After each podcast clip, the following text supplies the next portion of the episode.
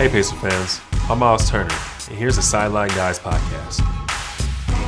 And we welcome you here Wednesday, late afternoon, here to the Sideline Guys podcast. Alongside Jeremiah Johnson, I'm Pat Boylan. And, and, what a roller coaster, I guess, the last couple of weeks have been. From Indiana's perspective, you watch Victor Oladipo go down, you learn it's a season ending quad. We had a podcast just off of that news. They lose four in a row, and all of a sudden, you know, you're wondering how this team is going to be able to adapt a little bit without Victor Oladipo. I thought I think you and I both had a lot of confidence in the veterans on this team being able to get that done. But in the wake of losing four in a row, I, I think some people had started to question that. Then all of a sudden, we come to you now, winners of three straight, and not just three straight, a 42 point win over the Los Angeles Lakers on Tuesday. And, and look, clearly there are issues there as well. I think when you beat a team by 42, it kind of takes both parties uh, aiding in that. That said, it was a, a, really masterful performance by the Pacers last night without Victor Oladipo. And maybe, if anything, you know, it's a good example to this team that I think they had shown a couple of times before that in those previous two wins that they can, you know, grind grind out wins and eke out wins and just do enough to beat the Miamis and the, the Pelicans without Anthony Davises of the world. Maybe this is a good example that, you know, when they're on and if they do the type of things that they want to do on the floor, they can have games like this. They can have the blowout style of wins they had with Victor Oladipo. What were your thoughts of, of watching last night and really this whole transformation of the last couple weeks? It was just great to see the Pacers that we saw the first time that Victor Oladipo was injured be able to come to life because you did wonder, even though they had won the last two games, they weren't the kind of wins that gave you this great confidence about, oh, if they're in a playoff series or if they're matched up against an elite team, how are they going to fare? You beat Miami in a game that might be most memorable by the fact that it was an 11 to 11 fourth quarter. It was a defensive slugfest, as Popeye Jones said at halftime and accurately called. And then you had the game against New Orleans, where at times you're wondering, who does New Orleans have? What do they have to play for? And you kind of hold on for dear life and win by two points. So even though you'd won two games in a row, you were still looking for that feel good performance, that confidence boosting win. And I mean, I just keep thinking back to so many different aspects from the victory against the Lakers, and I think you got to rank it up there with the top, you know, two or three wins all season, considering the circumstances. The win at San Antonio, I thought was very impressive. To win those two games against Utah without Oladipo was big. When Detroit came to the Fieldhouse in December, and that was an absolute. Um, d- the Pacers just dismantled the Pistons, and then at Philadelphia. I mean, those right now, just off the top of my head, were the biggest wins of the season, but to basically put away a Lakers team that had been rested, that had LeBron James back, that is trying to get back into the playoff picture. Um, it was just great to see. Bojan started it, Miles continued it, and then almost everyone that played made a significant contribution. And I think that um, everyone in the fan base maybe was having the same doubt, I think, as some of the players. Is this season over? Now, you know that's a that's an extreme statement. No, the season is not over, but you do wonder when you have when you start thinking about Eastern Conference Finals and challenging the Bostons, the Torontos, the Milwaukees of the world, and you lose Oladipo, and you just kind of look a little bit lifeless, to be honest, at times in that four-game losing streak. You just wonder, you know, what, what what's the point? And I think you saw last night there is still a lot to play for. This team can play the kind of basketball they did during the first stint with Victor out. They've got plenty of life in them, and I just think it's great to go into the re- remainder of this homestand with that performance. And you know, really, I, I understand the frustration and the, the questions and, and and all that came with that four game losing streak. And, and that was so rare because the Pacers hadn't even had a three game losing streak since the end of 2017. So, uh, in a lot of ways, the fan base had been spoiled by the fact that the Pacers were just so remarkably consistent with Victor Oladipo. And then all of a sudden, Victor goes out, and then you have this losing streak that you never had with him. So, I think the questions to a lot of extent were fair. And I think the Pacers still have to answer some of those questions. I don't think necessarily three wins in a row all of a sudden, um, you know, shows that that they are a complete team in the way they need to be able to play the rest of the way. This was a fantastic example on Tuesday of what they did over the Lakers. And it's funny again, you, you look at national TV and all of that. And this is the top story right now. And of course, it's centered around the Los Angeles Lakers because of the Anthony Davis trade and because of the blowout. But, you know, it is kind of, there's an aspect of this that is nice because, in one way, and, and I know that the Lakers struggling is the storyline, not necessarily the Pacers dominating. But part of me is like, you know, the Pacers didn't get a ton of media coverage before, and then Victor Oladipo goes down, and then any that they were getting went away. And it's, it, I don't know, it's kind of nice to sit up in the office where we have an array of TVs up, and they're on the different sports channels and it's it's it's nice to look up and pretty regularly see Pacers highlights. You knew though that the storyline would not be Pacer centric, and then the one thing everyone is talking. About. I'm just saying, I'll take it. no, I, I did. I almost took a picture, and I don't. I'll apologize in advance for having first take on my screen at home, but I did see the little graphic where they had LeBron on one side and they had uh, a picture of Miles Bojan and Domas on the bottom right hand side of the screen. And I'm wondering when was the last time they ordered their graphics department to put that trio up? And I don't know that they actually mentioned any of the Pacers by name during their discussion because they were just talking about, you know, Le- LeBron and the Lakers and what they did wrong. But, you know, everyone that watched that game has to know there's a reason why they lost by 42 points. And it's the team they played, you know, put together a fantastic performance. And it's the kind of performance that's a little bit anti NBA. I mean, these shows they talk about stars, and the Pacers star was watching in South Florida. I mean, that's Victor Oladipo. It was just a, a team effort. You can feel good about it, and you can admit that the way that Nate McMillan preaches about playing the right way, making the extra pass, it, does pay off. And if you play that way, you do have a chance against a superstar team, against a Western Conference, you know, team that really has playoff aspirations. So a Western Conference playoff type of team with LeBron James is someone that, you know, I thought it was kind of a toss up going into the game just because of LeBron coming back. They had a sense of urgency, and the Pacers were coming off this four game road trip and playing on the second half of back to back. I wanted to ask you something, though. You know, every time the schedule presents a difficult circumstance, you know, in the last three or four years, where I feel like I hear a team say, well, they were in the host city and they were relaxing in their hotel room while we were playing a game on the road. It does seem like the the one that has the obstacles to overcome, they do it. So it's almost like the, the players need that little extra bit of dig down deep. You've got the odds stacked against you. You're going to be tired. And I love the fact that it was against the Lakers. It wasn't a matchup against the Cavs last night because uh, the current Cavs because you knew you couldn't let up. And I, I didn't see one time that I looked out there and thought, "Oh, so and so's tired." You know, maybe maybe one play, you know, like a couple times when a, when a shot was was off, but you shoot 57%. You shoot 56% from 3. Nobody was tired.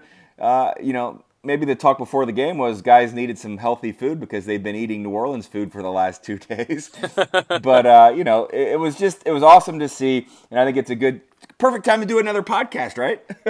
yeah, no, uh, that's that's kind of an interesting point, and and I brought up you know the natural scheduling disadvantage that the Pacers had. I mean, eh, there might not be a bigger scheduling disadvantage than when you play on a long road trip and then have to come back home and play on a back to back. And it happens from time to time to every team. And I was talking to that about Mark Montieth on our radio pregame show, and he he said he went and looked back at I think the last three or four times that the Pacers have had at least at least three road games and then ended that road trip on a back to back. And he said this before the game um, that Indiana was either three and zero oh or four and zero oh during those scenarios, and they had one a couple years ago against Portland, a game where they got down by like twenty and came all the way back and won and they, they look terrific and, and I really never noticed. In fact, I thought the I thought the, it was just remarkable how much more energy the Pacers had than the Lakers. And here's somebody I give a lot of credit for that. And when you look at last night's box score, there are so many things that stand out. Uh, Miles Turner's 22 points and four blocks in just 22 minutes stands out. Bogdanovic's night, his first 10 points of the game were all were Indiana's first 10, 24 points on the night. Thad Young plays 24 minutes and nearly has his first career triple double. Sumner was 17 off the bench. Holiday was 17 off the bench. Sabonis was 17 off the bench. A guy I really want to give a lot of credit to is Darren Collison. Off of the opening tip, and, and I'm not sure how important this is, but it really stuck with me because it, it caught my eye when it happened. The opening tip, Lakers win it. It gets into LeBron's hands and he kind of lofts it oddly kind of high into the backcourt to Rondo and, and almost like he was shooting it. And as that ball was in the air, Collison kind of saw it and he ran up to Rondo. And right when Rondo caught the ball, this is off the opening tip of the game, Collison was in his grill, uh, what, 60 feet from the hoop? And I thought, okay, that's, that's a little risky, uh, especially a lot of times the way you watch guys guard Rondo is to sag off of him because he struggles to shoot. But Collison was right up in his grill. He guarded him well. Rondo kind of got to the basket, got a decent shot off, and missed. And, and, and I'm probably oversimplifying things here, but that was almost, in a way, to me, a statement of Collison saying, hey, this is the kind of energy that we're going to have tonight. And you do wonder if a play like that, if you watch Darren Collison, who's 31 years old and coming off a back to back, and if he's willing to sit up in Rajon Rondo's grill and guard him for 60 feet, a point guard who is really, really quick for 60 feet on the first play, maybe that's something that fires you up. And I know that you and I talk about Darren uh, and, and Thad in this regard a lot, and that, look, Thad's statistical line was fantastic, and, and in January he's had a lot of big games. But these guys sometimes, you know, Darren Collison, five points, five assists. He did have four steals. Uh, sometimes these guys do things that don't get caught in the stat book. But that that first possession really stood out to me because I was kind of thinking it, oh, it kind of took me aback. Like, why are you guarding him so closely? But now that I go back and look at it and look at the game in its context, I say, you know, that was probably Darren trying to send a message to everybody else. And again, when you watch your veteran point guard do it, there's no reason Miles Turner shouldn't be able to do it, Bojan Bogdanovic, and of course, some of these younger guys off the bench. And to that point, I wanted to spotlight Thaddeus Young because the way when the game started, LeBron James was guarding Thad, and I was watching how much he was making LeBron work. And I think in this LeBron era we've seen, especially in the regular season, he doesn't like to have to work as hard on the defensive end. He likes to maybe sag off a little bit, provide some help defense. And every time down the court, Thad was kind of muscling up. He was trying to post up LeBron. He was trying to kind of get a little bit of contact in. And on the other end, sometimes he was the one guarding LeBron. The other times it was Bojan Bogdanovic. And I love that combination because they're kind of different, but they both have that same mentality where we're not going to back down. We're not afraid of you. We respect you, but we are certainly not afraid of you. And so I, I just think they made LeBron work. LeBron didn't work much in the fourth quarter. He didn't play in the fourth quarter, but that was because of kind of the the beating, the pounding the entire Lakers team took, and that aggressive mentality. You hear Dan Burke say it all the time hit first, and, and I thought the Pacers hit first on both ends of the floor. And I, I've thought when I've been thinking the last couple of weeks about this team and what they're capable of, I did think defensively they had games like this in them because you've seen it, you know the fundamentals, the principles that Dan Burke preaches, and there are going to be some games when teams are just not in it offensively, and the Pacers can really take advantage of those teams. I've always thought teams that turn the ball over or don't take good care of the basketball, it's the best matchup. You know, there are some who, you know, look at certain players and say it's a mass matchup disadvantage and the Pacers struggle against them. I think for the most part, if you turn the ball over, then it's a good matchup for the Pacers. They got 19 Lakers turnovers. So defensively, I thought they could do this, but I was starting to question whether they could have a breakout offensive game without Victor Oladipo. Now, you know, they had some of those games in late November and into December, but I was just recency bias. You lose four games in a row, you see them score 11 points against the Heat in the fourth quarter, and to be honest, there were times in that last two weeks that you just you watched the Pacers offensively and you thought, ugh. And Bojan Bogdanovic to me, and it was what Miles told me was the difference, just got this team so much confidence to start the game. We always see him almost have a play drawn up for him on the opening possession. I'm shocked teams aren't aware of Bojan backdoor or a little Bojan bank shot off the glass to start the game. But he did that, and then he followed it up, and he scored the Pacers' first 10 points. And really, once the Lakers called timeout, then, and I saw the vibe in that huddle, I just kind of knew this was contagious. And then it did. It spread to Miles Turner, it spread to Thaddeus Young. And then the guys off the bench said, you know what? The starters are going to do the job, and then we're going to continue it. And so it was just a confidence building win it's it's impossible to play a game like that. I think again Thursday night, and that's the only thing I worry about. Is sometimes when you play too good, then you just it's tough to repeat it. But I'm looking forward to seeing the confidence they can carry over into Thursday, especially on the offensive end. I want to look uh, forward and move on from this Lakers game here soon. But one other point I wanted to make, and and, and this was I think mostly because of circumstance. Part one, the Pacers were pretty much in control at this point, and part two, uh, it came during the break between the first and the second quarter. But wasn't it interesting how little of fanfare there was for Lance Stephenson's return? And I don't I don't mean that necessarily as making any sort of stance on Stephenson or the fan base by any means, but that was that was like kind of in some ways maybe the overriding theme coming into the game. And Walton kind of casually checks him in between timeouts or between uh, the first and second quarter, so there was no chance for really the crowd to have any sort of ovation. And the Pacers were so far ahead early into that second quarter, they start pulling away, and Lance kind of had his Lance moment. I, I thought it summed up kind of Lance a little bit that stretch where he uh, he steals the inbounds pass, makes a nice hustle play, and then jacks up a transition three without his guys down there, and it barely hit the back of the rim and fell off. But it was just interesting to me how much discussion that was before the game, and then eh, you know you almost forgot about it as the game was going on, and I think most of that is probably a credit to how well Indiana was playing. I think early on, Lance maybe didn't want to do too much. He didn't want to look like he was trying, just kind of wanted to fit in, which is so not what we're used to seeing from Lance, but it was interesting.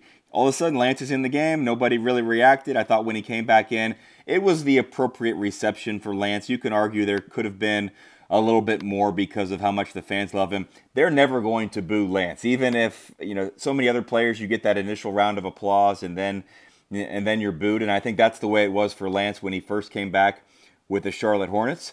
But he is a different player. He meant a lot to, to a lot of these fans, a lot of them personally. I saw some folks on Twitter saying things like, you know, he means he has helped me through a dark time. He provided me entertainment when I needed it. He plays the game so hard, and we appreciate that. So, and I thought I haven't seen this. I'm not sure in my time, but I I saw Kevin Pritchard right before we went to interview Miles Turner go down, and he was congratulating all of the players as they walked off, which is you know that's not a, that's not usual for a regular season game. I thought he was proud of his team, but he also wanted to be sure to shake Lance's hand and have a brief conversation with him, and I thought that was pretty important, and I was glad to see that. And you know, I was selfishly I was glad that it wasn't you know a spectacular Lance game, but you did see even flashes in the second half when the Lakers were down. He was still trying hard. Now he was trying to get rebounds that might not even have even been his, but he did he did score 13 points and he was playing the entire time when some Lakers had given up. Lance trying to get rebounds that aren't his? That doesn't sound like. I here's something. I've got about a thousand different directions that I, I constantly want to go with this because there's so much to talk about, and this is uh, not maybe at the forefront, but I, I want to say it now because it's on the top of my head. I think if you were to rank the 30 NBA teams based on how often, if they have a fan section, it makes the Sports Center Twitter account, uh, I think the Pacers are probably number one. And, and, look, I know, I know that's all fun and jest, and that's not part of our job or anything to taunt opposing players. But uh, I, I'll give the fans a lot of credit because uh, was asked by somebody in our, our marketing department, and, and they're asking, uh, you know, they, they were working during the game, so they were up in their office, and, and they're just asking what the environment was like down on the floor. And I said, you know, part of this is, is what LeBron brings every single game, but it kind of felt like a playoff game. It kind of felt like game six of Pacers and Cavaliers um, in, in that it was a loud arena. You could tell it was more than just your typical regular season game. There were LeBron fans in the crowd, but the Pacers were able to, you know, keep them quiet with their level of play, and and James never really got going anywhere near the level that they needed him to, and the Pacers took care of everybody else. Uh, but but I was really impressed. You know, there was the the fun part with the the Brandon Ingram and all that on the foul line and the in the um, fan sections, but I, I, I, just wanted to quickly give a shout out here before we transition because I think the fan base has done a really nice job, and this is an adjustment for everybody. Uh, those in the building, uh, you know, adjusting to still having that same level of excitement post Victor Oladipo, I, I think they have continued their part up throughout this transition as well. Very well said. I'm curious though, with you and your broadcast how much you and Mark were talking about it because I did feel, you know, I want to apologize even to some of the viewers you know, I probably should have made a bigger deal about uh, the great work of the fan section during the game. It wasn't quite as obvious to me what was being said as maybe it did appear in some of the social media recordings. And I know Mark's a little closer to where that section sits um, than anyone on our broadcast. So I, to be honest, uh, our producer Max Linewan at one point asked me what they were saying, and I tried really hard to make it out. And then I kind of just uh, I'm not hundred percent. And unless you really know, you definitely don't want to report on that. I didn't really, right. I didn't realize it was going to take off like it has today. But uh, you were always, you know, monitoring social media. I think better than I am during the game. So you you had a did you have a grasp of what all was happening during the game? Honest, honestly, you know, it, it is funny how you can sit in a different part of the arena and, and maybe not be able to tell quite as well because I've kind of got a running chat that is between me and uh, three other people that are in the Pacers social media and digital. So maybe I need to maybe I need to get an invitation to this chat. well, here, here's what here, here's what happens. They their seats are in that uh, you know between the first row and the first deck and the second deck, between the lower level and the they sit like right by them. So they're always talking about them, and sometimes the things that they hear we can't hear. I when it started, I was sitting there with Benner, David Benner, the um, head of PR for the Pacers, and and and we were both trying to figure it out throughout the whole chant. And at the very end, it was actually uh, Benner who figured it out before I could. So it wasn't quite as it wasn't quite I thought as audible and able to make out as the John Wall one. And I think that's just part of uh, the nature of their names. Right. But once, it, it's sort of like once you see an optical illusion, you can't unsee it. Right. Once once I figured out what it was, and once those guys in digital confirmed for me what it was then it, then it was pretty funny. And, and look, there's a balance, and and what I love about that balance is I think that's that's good, clean, harmless fun. It's poking fun at the other team. It's maybe making them think about it. Brandon Ingram admitted he, he heard it.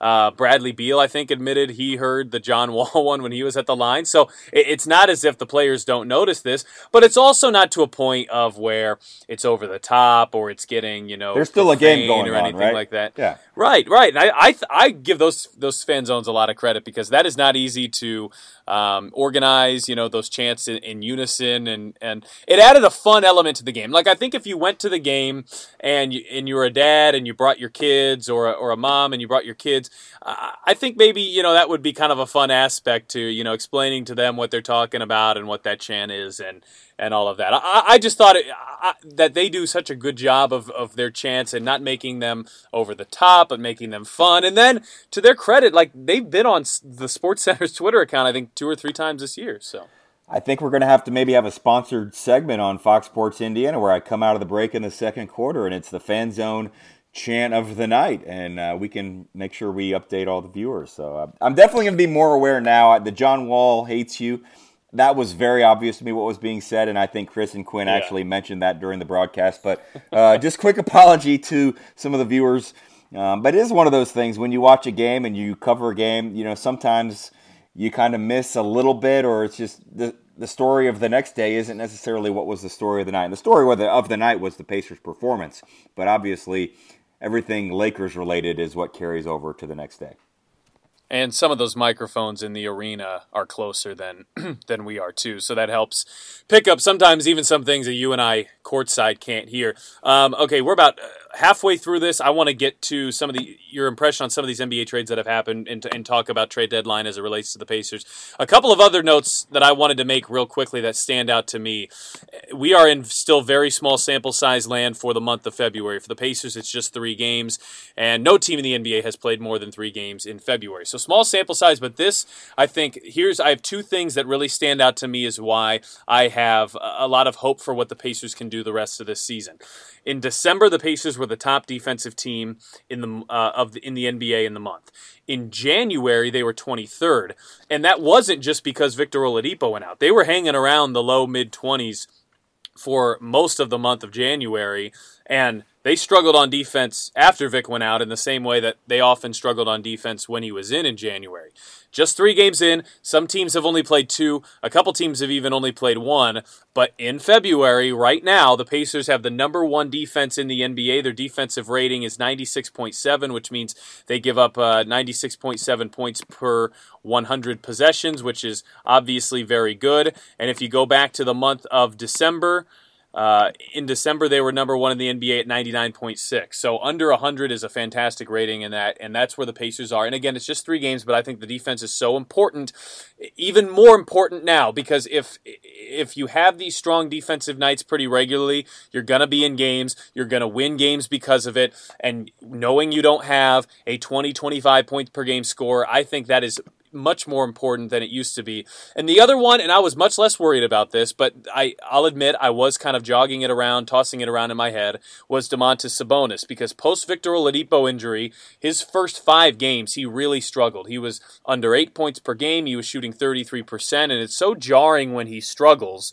because he is the most consistent player on this team. He or Thaddeus Young, I think, is the most consistent player on this team. You could throw Bojan in there this year as well, but I mean, he is almost night in and night out, somewhere between 12 and 18 points, somewhere between 8 and 12 rebounds, and shooting somewhere between 45 and 70% so to see him really struggling with his shot to me i started to wonder you know i hope this isn't because you know he was that reliant on a victor oladipo in the screen and roll. And i didn't think that was the case but it's been really really good to see him have two very strong games each of these last two. Um, sabonis has uh, looked like his normal self. He's been shooting back around 60, 70%. He's been in the upper teens. He's been bringing down rebounds.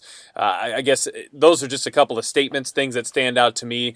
Uh, any thoughts from your end on, on those couple of things? Definitely would like to follow up on your Sabonis comment you know, every night I talk with Nate McMillan and I have four or five questions. I'm kind of bouncing around, and there needs to be a little bit of a flow to the conversation. It's usually two and a half to three minutes, and so there's not time to get real in depth. And it usually starts with something about the previous game, a little bit about, you know, the next game, and maybe some specific players.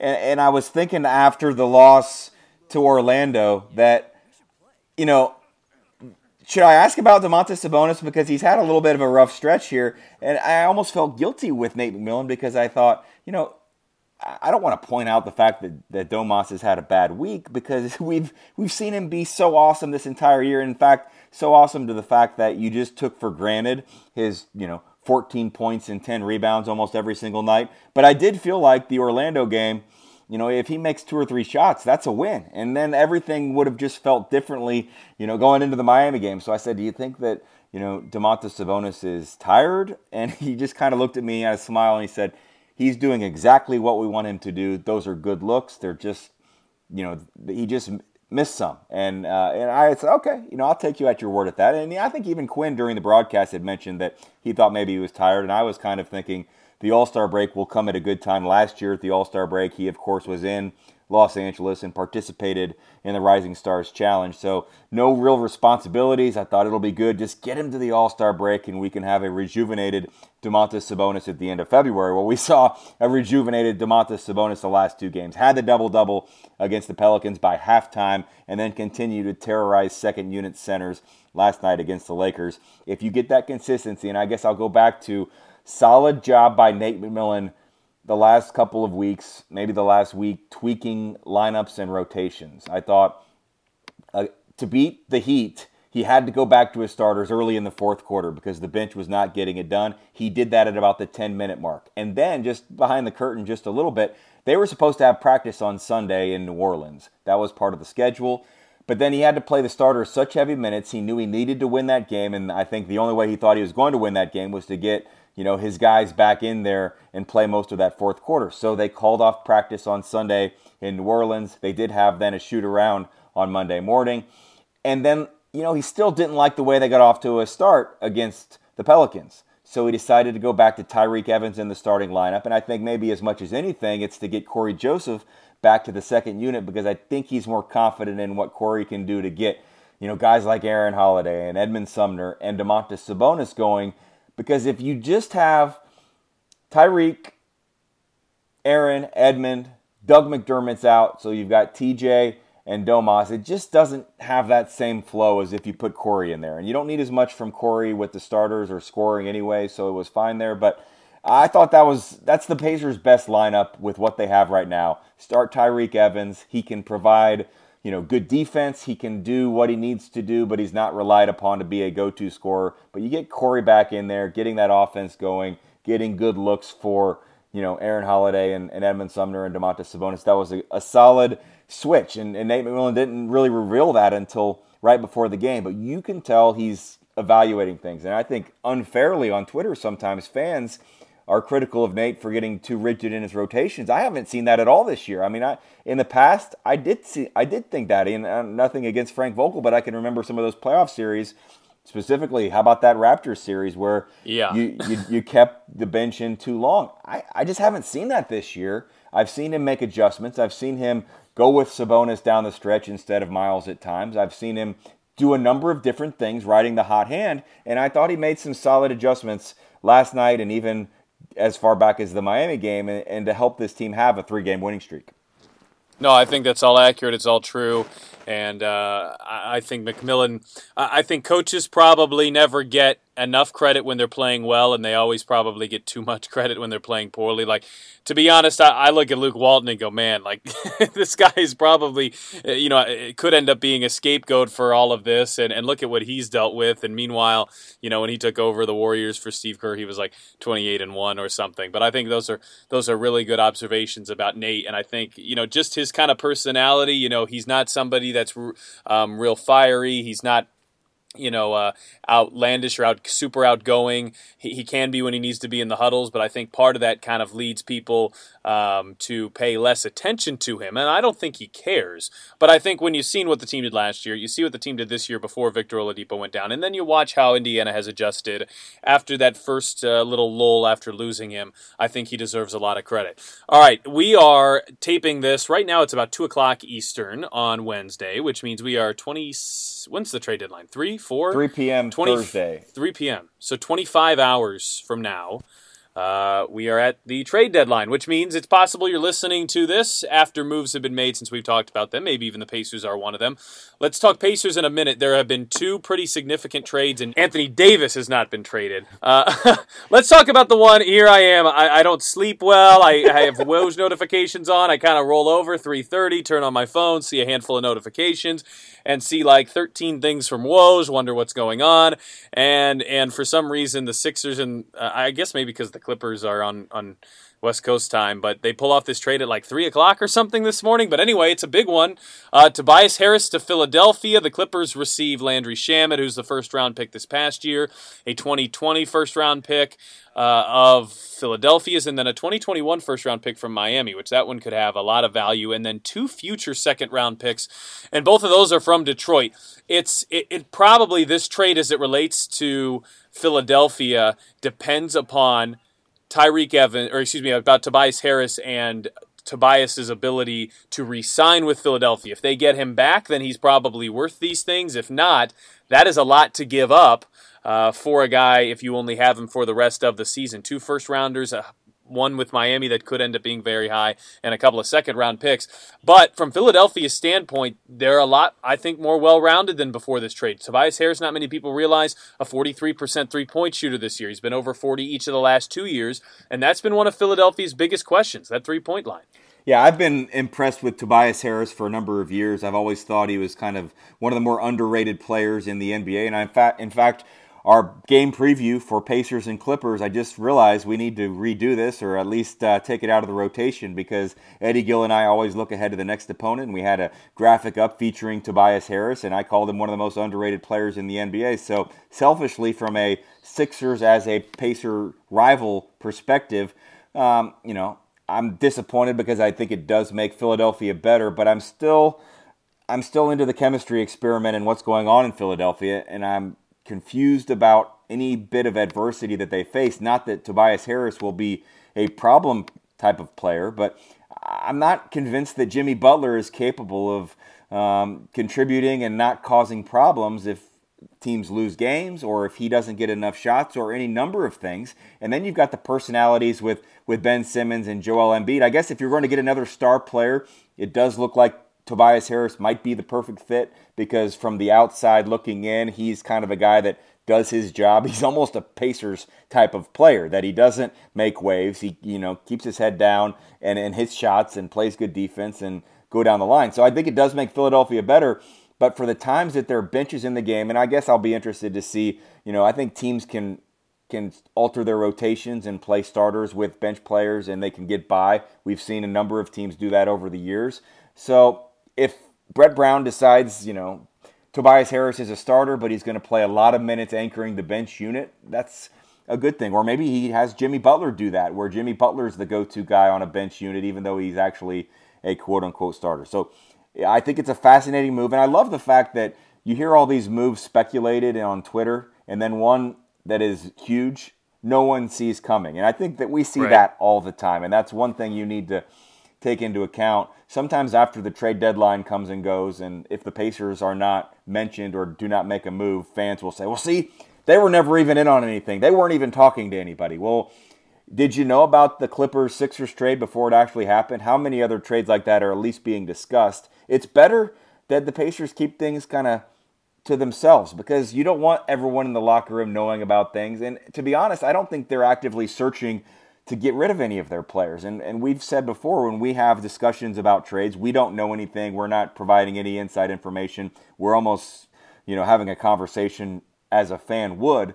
But none of the players on the Pacers roster, you know, deserve to be just bandied about in trade rumors. If it comes where it's a close call or they are going to be uh, you know moving forward i trust the organization to let these players know they all they would understand it's a business but i guess i think it's fascinating that the big move happens and nobody sees it coming but yet all anyone wants to talk about is lakers trades celtics trades anthony davis trades because those are i guess the uh, that's what gets clicks and sometimes these reporters and i'm not blaming them but it's their job to create headlines. And I feel like sometimes it's their job to work on behalf of said agents or teams as public negotiators. What, what say you?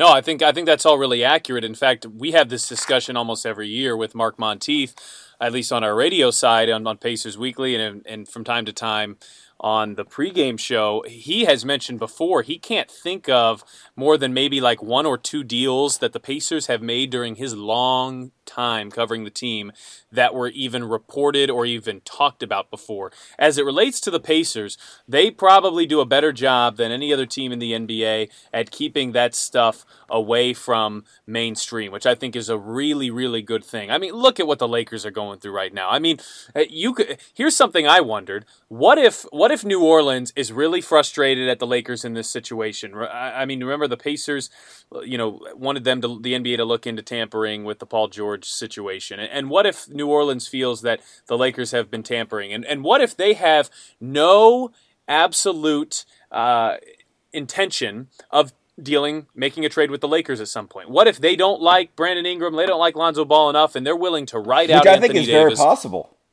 to the very end, or at least make a trade somewhere else. What if they're just dragging the Lakers through the mud right now because they're mad at them and they can? I mean, couldn't that scenario be a fact? Okay, let's talk these guys, let's talk these guys and make their offer come up and up and and and and put all of these different key players in there like Ingram and Ball and Kuzma and Hart and uh, and Lance was in one of them and Michael Beasley's in one of them. I mean, it's like almost two thirds of the roster and then just say, nah, we're not doing it. And then all of a sudden, I mean, look at the Lakers. You got them all over ESPN. You've got that picture that's gone viral of LeBron sitting on the bench and three seats to his right before you get the rest of the guys and then the coaches and then Rondo's for some reason in the Hollywood seats. I mean, I mean, the, the Pelicans could just be wreaking havoc here and, and just doing it, uh, you know, to get back at the Lakers. That's all just a theory of mine. But, uh, I mean, look how much those deals getting out to the public can potentially do to a team. The Pacers played awesome on Tuesday night, but there's clearly some dysfunction, at least on the court, at a bare minimum last night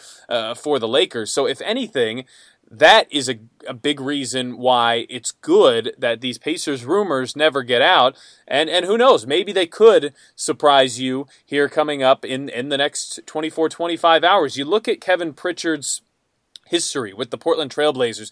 This was not a guy that was afraid ever to make a deal that he felt like could improve the team. But we also saw that same Kevin Pritchard not make any moves last year at the deadline because he felt it was the best thing for the team. And I think that proved to be absolutely right. So I think he's got a pretty good pulse. I I think what your statement that you said a minute ago was probably dead on. I don't think there's I don't I don't think Kevin Pritchard is actively looking to move anybody on the roster. But I also think he is probably 365 days out of the year and 366 on leap year trying to figure out a way that he can improve the team. And if that can come in a deal that maybe wasn't foreseen or or maybe is something that's happening that doesn't make its way out to Woj or to Stein or to Shams or whomever, I think he's willing to look at that as well.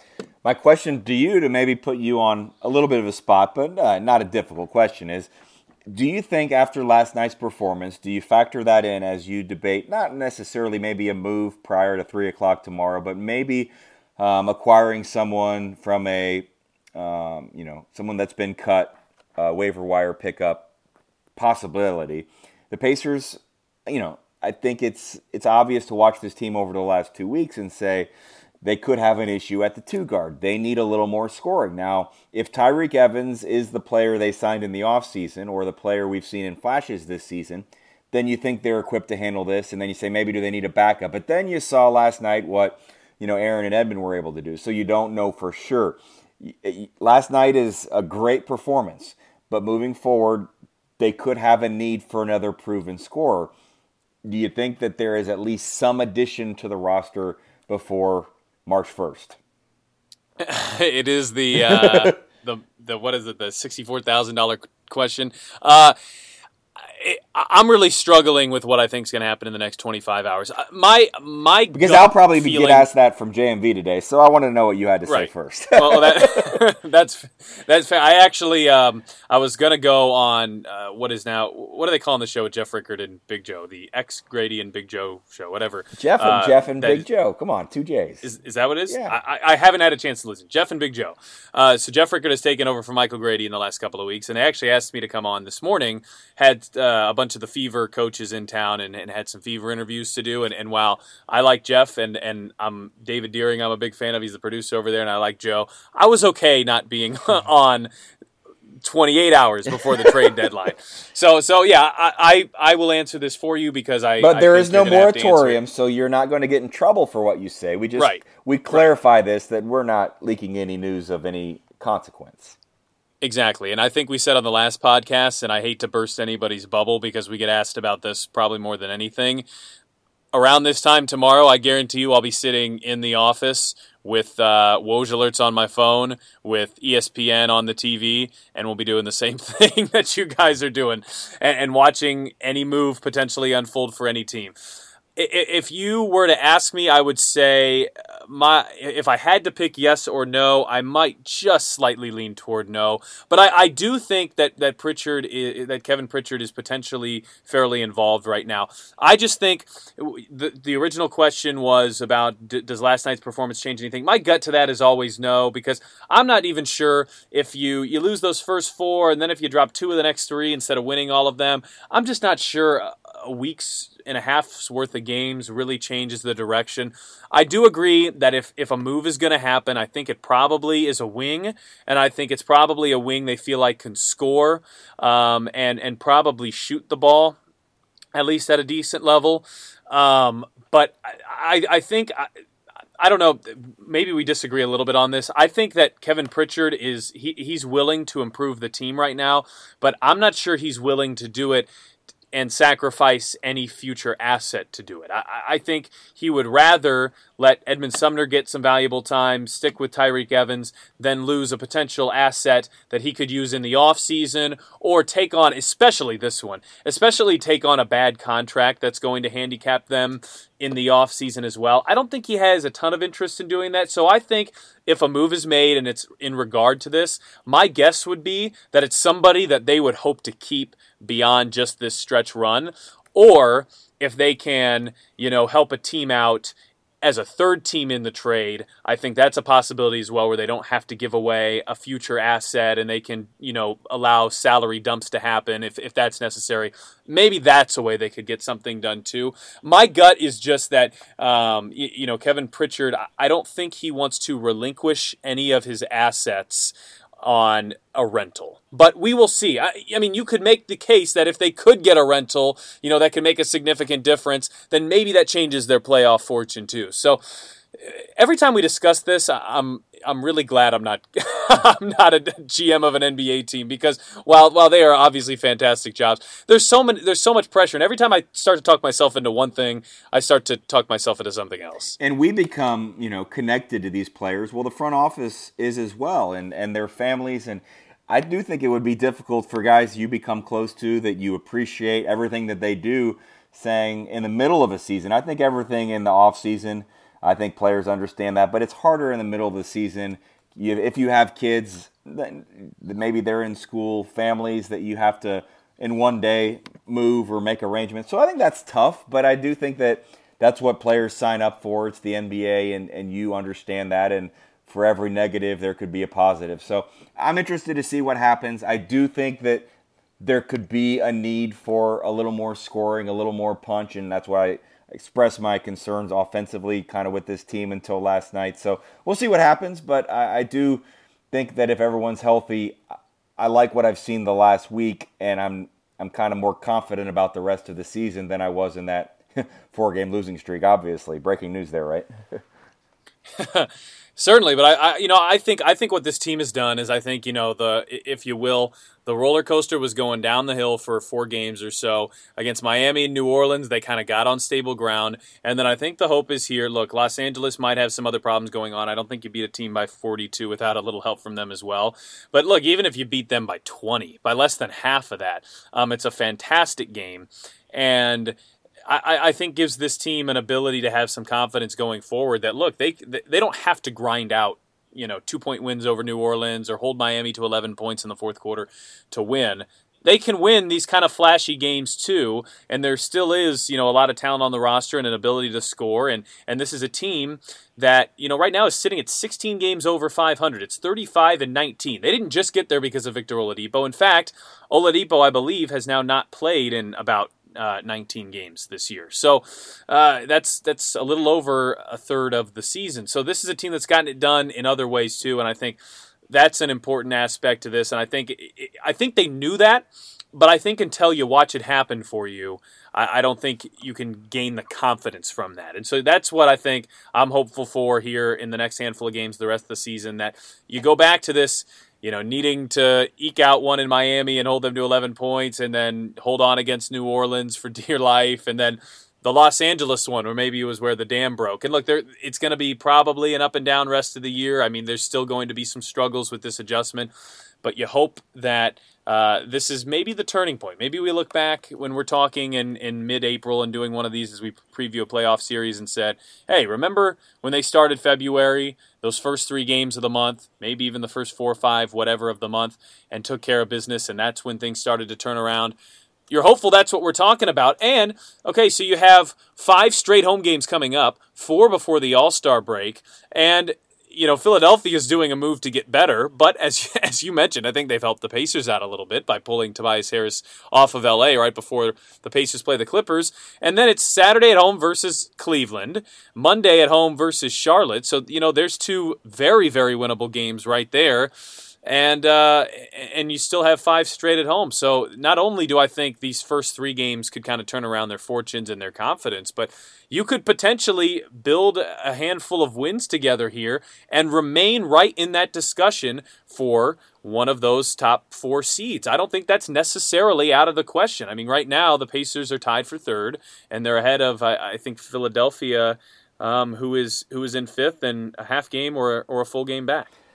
Maybe this is the best. No, no I'm actually going to stop before I even finish that. I was going to say this is a good thing for the Pacers. It's not good what happened, but the underdog mentality has fit this team pretty well. And I think over the last couple weeks, when we go on the road, often talk with other broadcasters, other media people, in almost every stop, I've had someone come up and say, "Man, uh, I'm just so sorry about what happened." And you know, there was this feeling that, as I mentioned earlier, the season was over you were finally getting some people to mention a top five in the East and not just a top four. And then when Victor went out and the Pacers lost to the Grizzlies yeah. and then they lost to the Warriors in a blowout, people kind of said, "Oh yeah, well now it's back to a top four. And you know what? It could still be. I mean, as I talked with Steve, Steve Clifford in Orlando, and I asked him a question about you know teams being able to overcome the loss of a star player, and he I thought he had some really good perspective, but he said players are not dumb. They understand. And before when he was hurt, you knew he was coming back. But they know the impact that Oladipo had on that team. And as much as they want to tell themselves sometimes it's okay, we can kind of rally around each other, you know without your star, it's going to be very difficult. But if you have a couple more games like you had last night, you can be convinced, you know what? We can be a serious threat in the playoffs. And I you know, I, I almost feel like uh, I'm looking forward to tonight having the night off on Wednesday, but I almost want to see this team play again because I'm just curious if they can put another game, not not a 42 point win, but if they can play offensively the way they played, eh, you know, for that game, and and over this homestand. If they can win four of the next five, and I don't know, it just it, it gets me excited a little bit, and I do think it can be this kind of prove everybody wrong mentality that they fed off of all of last season, and it can continue. And you know what? I'll ride with Thaddeus Young. I'll go to bat. I'll go to war with Darren Collison. I I like the guys on this team. I like the way they fight. I like the way they believe in each other. I like the coaching staff.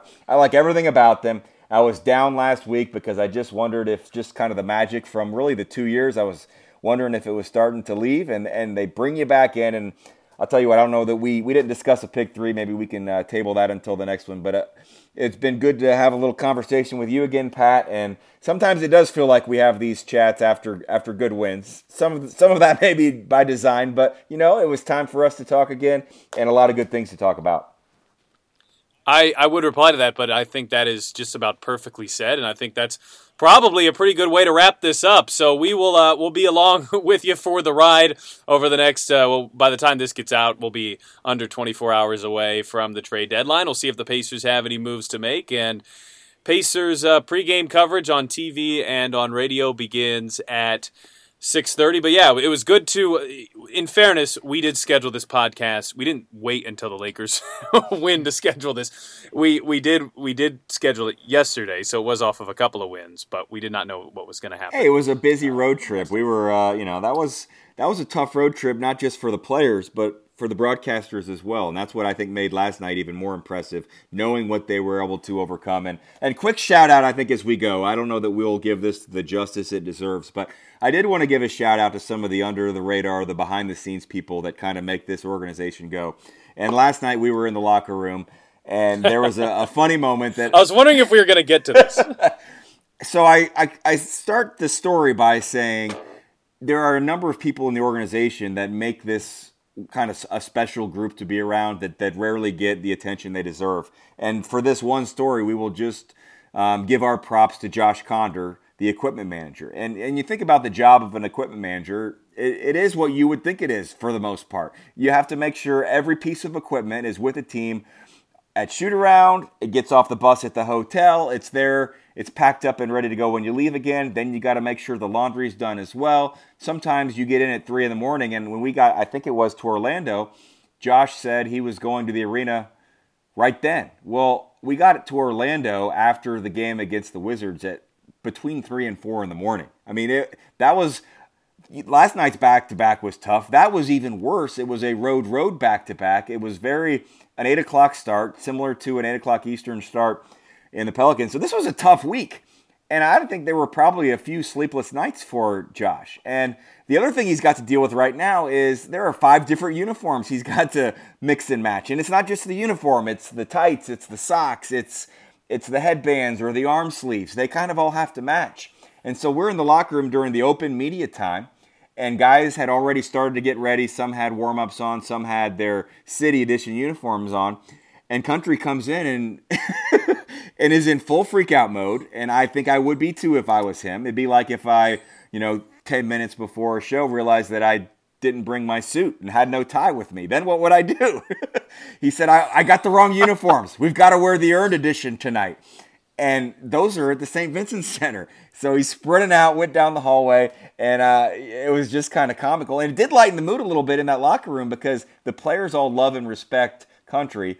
And for all the things that he does that nobody sees, they could tell he was in a little bit of panic mode, but they were kind of telling him to calm down. It's okay. We'll figure it out. We've got an hour till game time. Um, and what do you know? When that game started, everybody had the right uniforms, socks, uh, wristbands, and uh, you know it was a good. I'd say it was a pretty good uniform change to me. I think Kyle O'Quinn said, "Well, if anybody can pull this off, it's country." And then uh, Boy- Bojan went over and like gave him a bear hug and started giving him a noogie as he was running around all that. So yeah, who knows, man? Maybe we should give country the credit for lightening the group up right before tip off. Yeah, because I, you know, I'm sure they were a little tired, and it, the entire locker room was just kind of smiling and laughing and just feeling good. And you know, to be honest, I'll I'll make a. Uh, I'll make a declaration here. I'm I'm happy to switch the city edition uniforms out for the earned edition every single night. So um, let, us just go earned every time that the schedule says it's supposed to be city. hey, it worked once. It could be kind of like that FloJo magic from 2014. Even though they are basically the same uniform. Yeah, yeah, but they're one's they're white, white, and one's so. gray. Yeah. All right, well, uh, that'll wrap it up for this so, week on the so sideline. Shout out, country! Uh, awesome yes. job keeping this team yes. in line, keeping the clothes clean, everybody looking good, and keeping track of the uniforms. And this was not meant disparaging in any way. Equipment manager of the year and his staff, uh, great job. And just think about how much more difficult his job got uh, a couple of years ago when they went from you know they, they like doubled up their the amount of jerseys that that were available. Exactly. So uh, his, his job doubled in difficulty a couple of years ago. All right, he's Jeremiah Johnson. I'm Pat Boylan. If you're watching or listening to this before Thursday's game, he will begin on the TV side at 6:30. Radio coverage at 6:30 as well of Pacers and Clippers. Five straight games in the Fieldhouse as of the recording of this one. Pacers.com/tickets. How you can be there. We will talk to you next week on the Sideline Guys podcast.